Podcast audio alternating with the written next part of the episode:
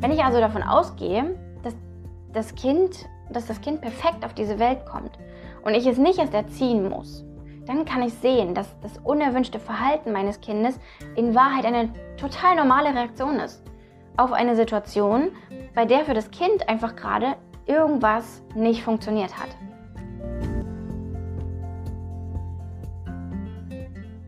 Katharinas Herzgedanken, der Podcast. Du bist eine gute Mutter, ein guter Vater für dein Kind, sonst wärst du jetzt gerade nicht hier. Ich möchte dich inspirieren, dir selbst zu vertrauen und mit dir zusammen hier herausfinden, was deine Kinder brauchen, was du brauchst, um glücklich zu sein. Hallo und herzlich willkommen zu dieser neuen Folge im Podcast Katharinas Herzgedanken.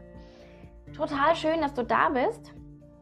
Ich freue mich, dass du eingeschaltet hast, dass du dabei bist und ähm, hoffe, dass du mit deiner Familie ein wunderschönes Weihnachtsfest hattest.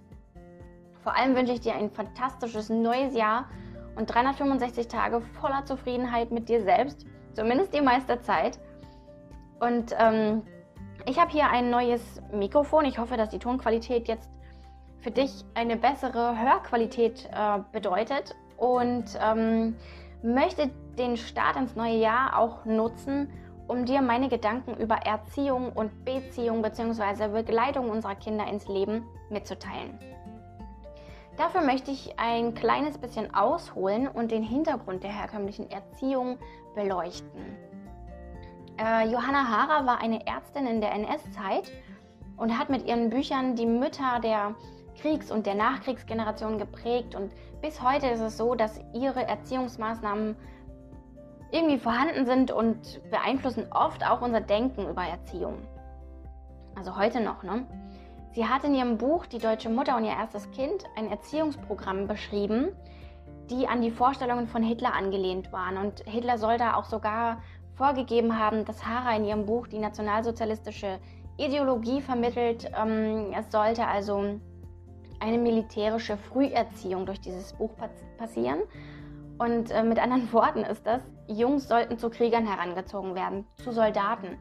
Und Mädchen sollten vermittelt bekommen, dass sie arischen Nachwuchs gebären und aufziehen sollen.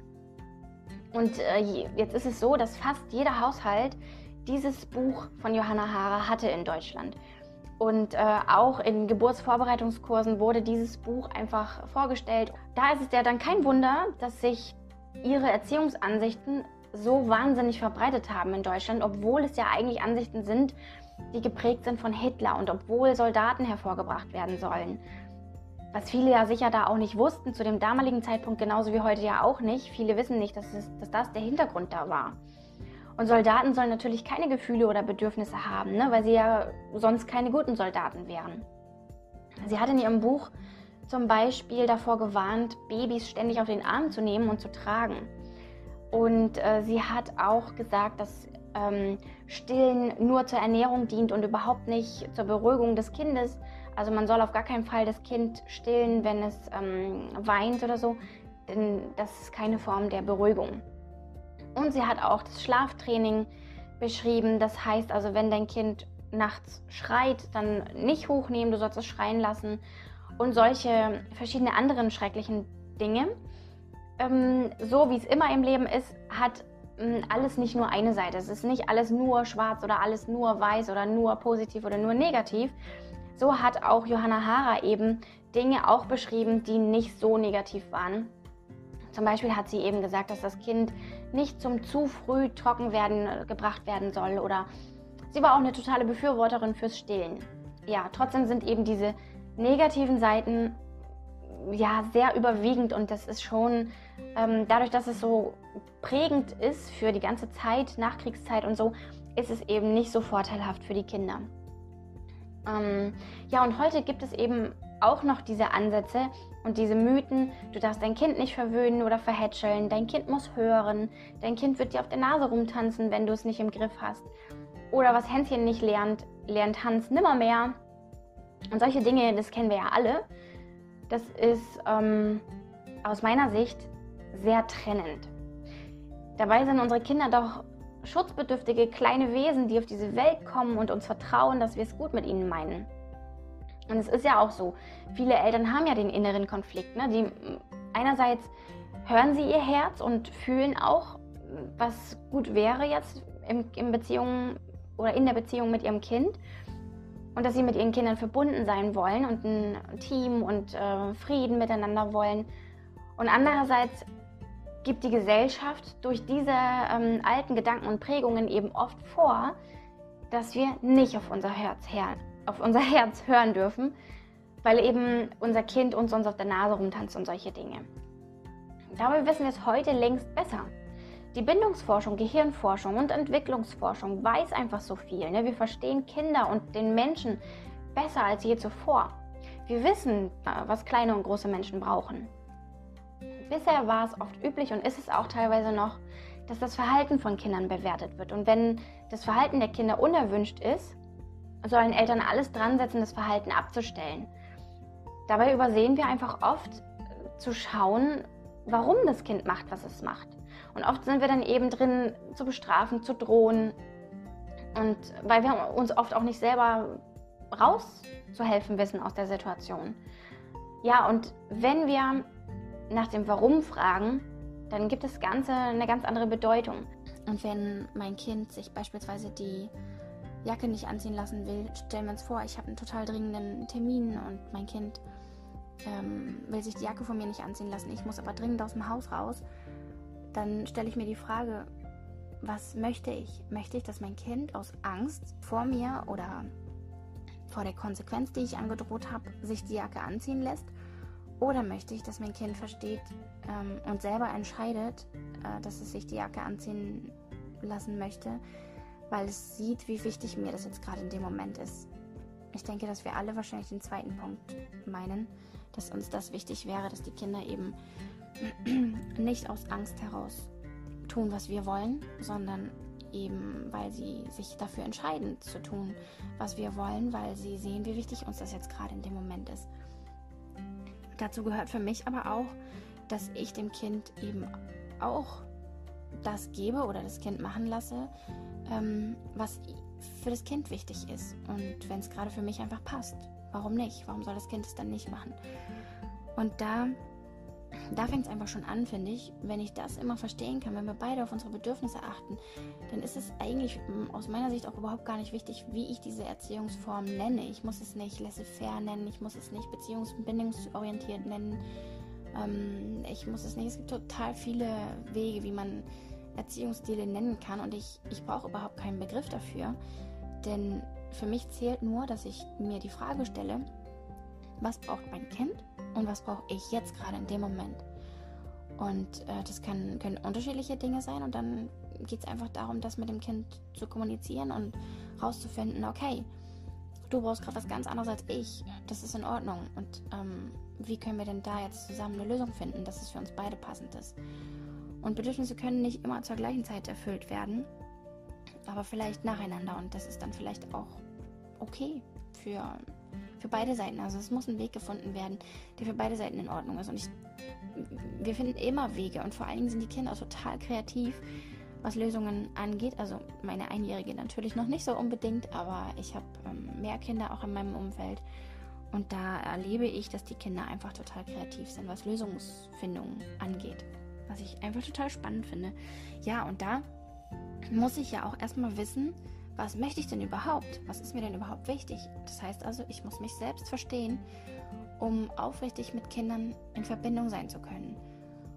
Und äh, deswegen, wenn ich die Kinder verstehe, also was die gerade brauchen, dann kann ich auch lernen, mich zu verstehen. Wenn ich mit Kindern zusammen bin, dann muss ich mich positionieren. Ich muss rausfinden, was möchte ich, was ist mir wichtig. Und wenn ich das weiß, dann kann ich das kommunizieren und dann kann man auch einen Weg finden. Aber wenn ich sage so, hey, du darfst hier nicht ähm, mit den Bauklötzen spielen ähm, und ich sage einfach, nee, das sollst du halt einfach nicht, weil ich es sage, dann bringt das nicht so viel. Dann weiß das Kind überhaupt gar nicht, hä, warum? Erstens das und zweitens, ja, was soll ich denn stattdessen tun? Also das Kind kann sich noch nicht so schnell kann noch nicht so schnell umswitchen von einer Situation in die nächste. Deswegen ist es da auch total wichtig zu wissen, warum ich irgendwas nicht möchte. Es könnte zum Beispiel sein, dass ich nicht möchte, dass da jetzt äh, jemand, ein anderes Kind sich verletzt mit diesen Bausteinen. Und das ist vielleicht in einer Ecke, wo keine anderen Kinder spielen oder getroffen werden können oder ausrutschen können auf solchen Bausteinen, dass da eben das Kind in dieser Ecke, wo kein anderes Kind sich verletzen könnte, spielen kann. Deswegen, es geht darum, kreativ zu sein. Und das ist für mich auch ein total wichtiger Punkt, kreativ und äh, einfach glücklich zu sein. Ne? Wenn ich Dinge tue, die nicht sinnlos sind oder die nicht so sind, weil sie schon immer so waren. Da habe ich auch ein richtig cooles Beispiel mal gehört. Da hat einer gesagt, da hat ein Kind seine Mutter gefragt, warum sie immer die Ecken abschneidet vom Käse, wenn der Käse in die Pfanne kommt. Und dann hat die Mutter gesagt, ja, das weiß ich nicht, das hat meine Mutter immer so gemacht, fragt die. Gut, ist das Kind zur Oma gegangen, hat, das, hat die gleiche Frage gestellt. Dann hat die Oma gesagt, ja, du, das weiß ich nicht, warum die Ecken abgeschnitten wurden, das habe ich äh, von meiner Mutter übernommen. Gut, dann ist das Kind zur Uroma gegangen, hat die gefragt. Dann hat sie gesagt, früher waren die Pfannen kleiner, deswegen musste der Käse abgeschnitten werden, der Rand von dem Käse. Also da hat es Sinn gemacht und alle anderen haben es einfach übernommen, aber da, ohne dass es Sinn macht. Äh, warum? Also das ist für mich deswegen so wichtig und wertvoll, dass ich mich frage, warum ist das so? Und die Dinge auch so mache, die für mich Sinn ergeben. Die müssen noch nicht mal für andere Sinn ergeben, aber für mich und mein Kind muss es stimmig sein und deswegen es ist mir auch egal, ob das irgendwelche ähm, Bezeichnungen bekommt, beziehungsorientiert, bindungsorientiert. Finde ich schon ganz okay, weil das so ein Richtwert ist. Und weil es ja irgendwie auch in diese Richtung geht. Aber wenn ich das dogmatisch machen will, wenn ich zum Beispiel in diese Falle tappe, die meiner Meinung nach viele auch tappen oder die viele erleiden müssen, die bindungsorientiert unterwegs sind, ähm, die auf einmal nur noch die Bedürfnisse der Kinder wahrnehmen und ihre eigenen überhaupt gar nicht mehr beachten. Und das kann es auch nicht sein, weil das kann man nicht ewig lang mitmachen. Es ist schon echt wichtig, dass beide Seiten gleichbedeutend sind, gleich wichtig und wertig sind. Zur Begleitung von Kindern gehört für mich auch, also ja, das Allerwichtigste wahrscheinlich, das Vertrauen. Und wenn ich ähm, eine Sache meinen Kindern mitgeben könnte, einen Wert, dann wäre das absolutes Vertrauen. Ich würde mir wünschen, dass meine Kinder Vertrauen in sich und die Welt haben. Das wäre, wenn ich das, wenn ich nur eine Sache mitgeben könnte, dann das Vertrauen. Und genauso bringe ich meinen Kindern gegenüber eben auch das Vertrauen auf, dass sie ihren Weg auf jeden Fall gehen werden und dass sie glückliche Menschen werden und dass sie oder sind und bleiben können, vielmehr. Wenn ich also davon ausgehe, dass das Kind, dass das Kind perfekt auf diese Welt kommt und ich es nicht erst erziehen muss, dann kann ich sehen, dass das unerwünschte Verhalten meines Kindes in Wahrheit eine total normale Reaktion ist auf eine Situation, bei der für das Kind einfach gerade irgendwas nicht funktioniert hat. Wenn ich das sehen kann, dann kann ich danach auf die Suche gehen, was es eben war, was mein Kind gerade gebraucht hätte. Was ist denn das Bedürfnis meines Kindes, das jetzt gerade nicht erfüllt wurde in dem Moment? Ja, und es macht mich einfach auch glücklich, zu sehen, dass inzwischen so viele Eltern und, und immer mehr Eltern ähm, umdenken und weggehen von der herkömmlichen Erziehung, weil sie sich wieder mehr vertrauen und ihrer inneren Stimme, ihrem Bauchgefühl. Eltern wollen ihre Kinder heute bedürfnisorientiert begleiten, statt zu erziehen. Sie wollen ihre Kinder geborgen wachsen lassen und die Chance in ihren Kindern, ähm, sich selbst auch wieder näher zu kommen. Für mich sind Kinder auch irgendwie so ein Reset-Knopf für mein Leben. Ich bekomme eine gewaltige Chance herauszufinden, wer ich bin, weil das vielen im Laufe des Lebens einfach abhanden gekommen ist. Es ging ja oft die meiste Zeit in unserem Leben ums Funktionieren. Als Kind mussten wir schon funktionieren und tun, was von uns erwartet wurde. Besonders dann in der Schule fing das an, ne? dass wir nicht mehr leben durften, was in uns ist und was unsere Potenziale sind, weil alles, weil alle das Gleiche machen sollten ne? und sich für das Gleiche interessieren sollten da, da war kein Platz mehr für dich oder mich, Einzelnen. Mit der Lehre oder dem Job ging es dann weiter. Wir mussten eben das tun, was andere von uns verlangt haben. Und es, ähm, es gibt auch Menschen eben, die eine Ausbildung gemacht haben, die sie überhaupt nie wollten. Und nur selten ist es doch so, dass es um unseren Kern ging, um unser Innerstes. Also haben wir eben gelernt, unser Innerstes abzulernen, abzulehnen und so weit zuzudecken, dass der Schmerz darüber nicht mehr so unerträglich ist, dass wir anders sein sollen, als wir sind. Und das will ich einfach nicht für meine Kinder. Für meine Kinder und für alle Kinder auf dieser Welt wünsche ich mir, dass sie sein dürfen, wer sie sind, ohne dafür beurteilt, verurteilt oder sogar noch bestraft zu werden für ihr Sein.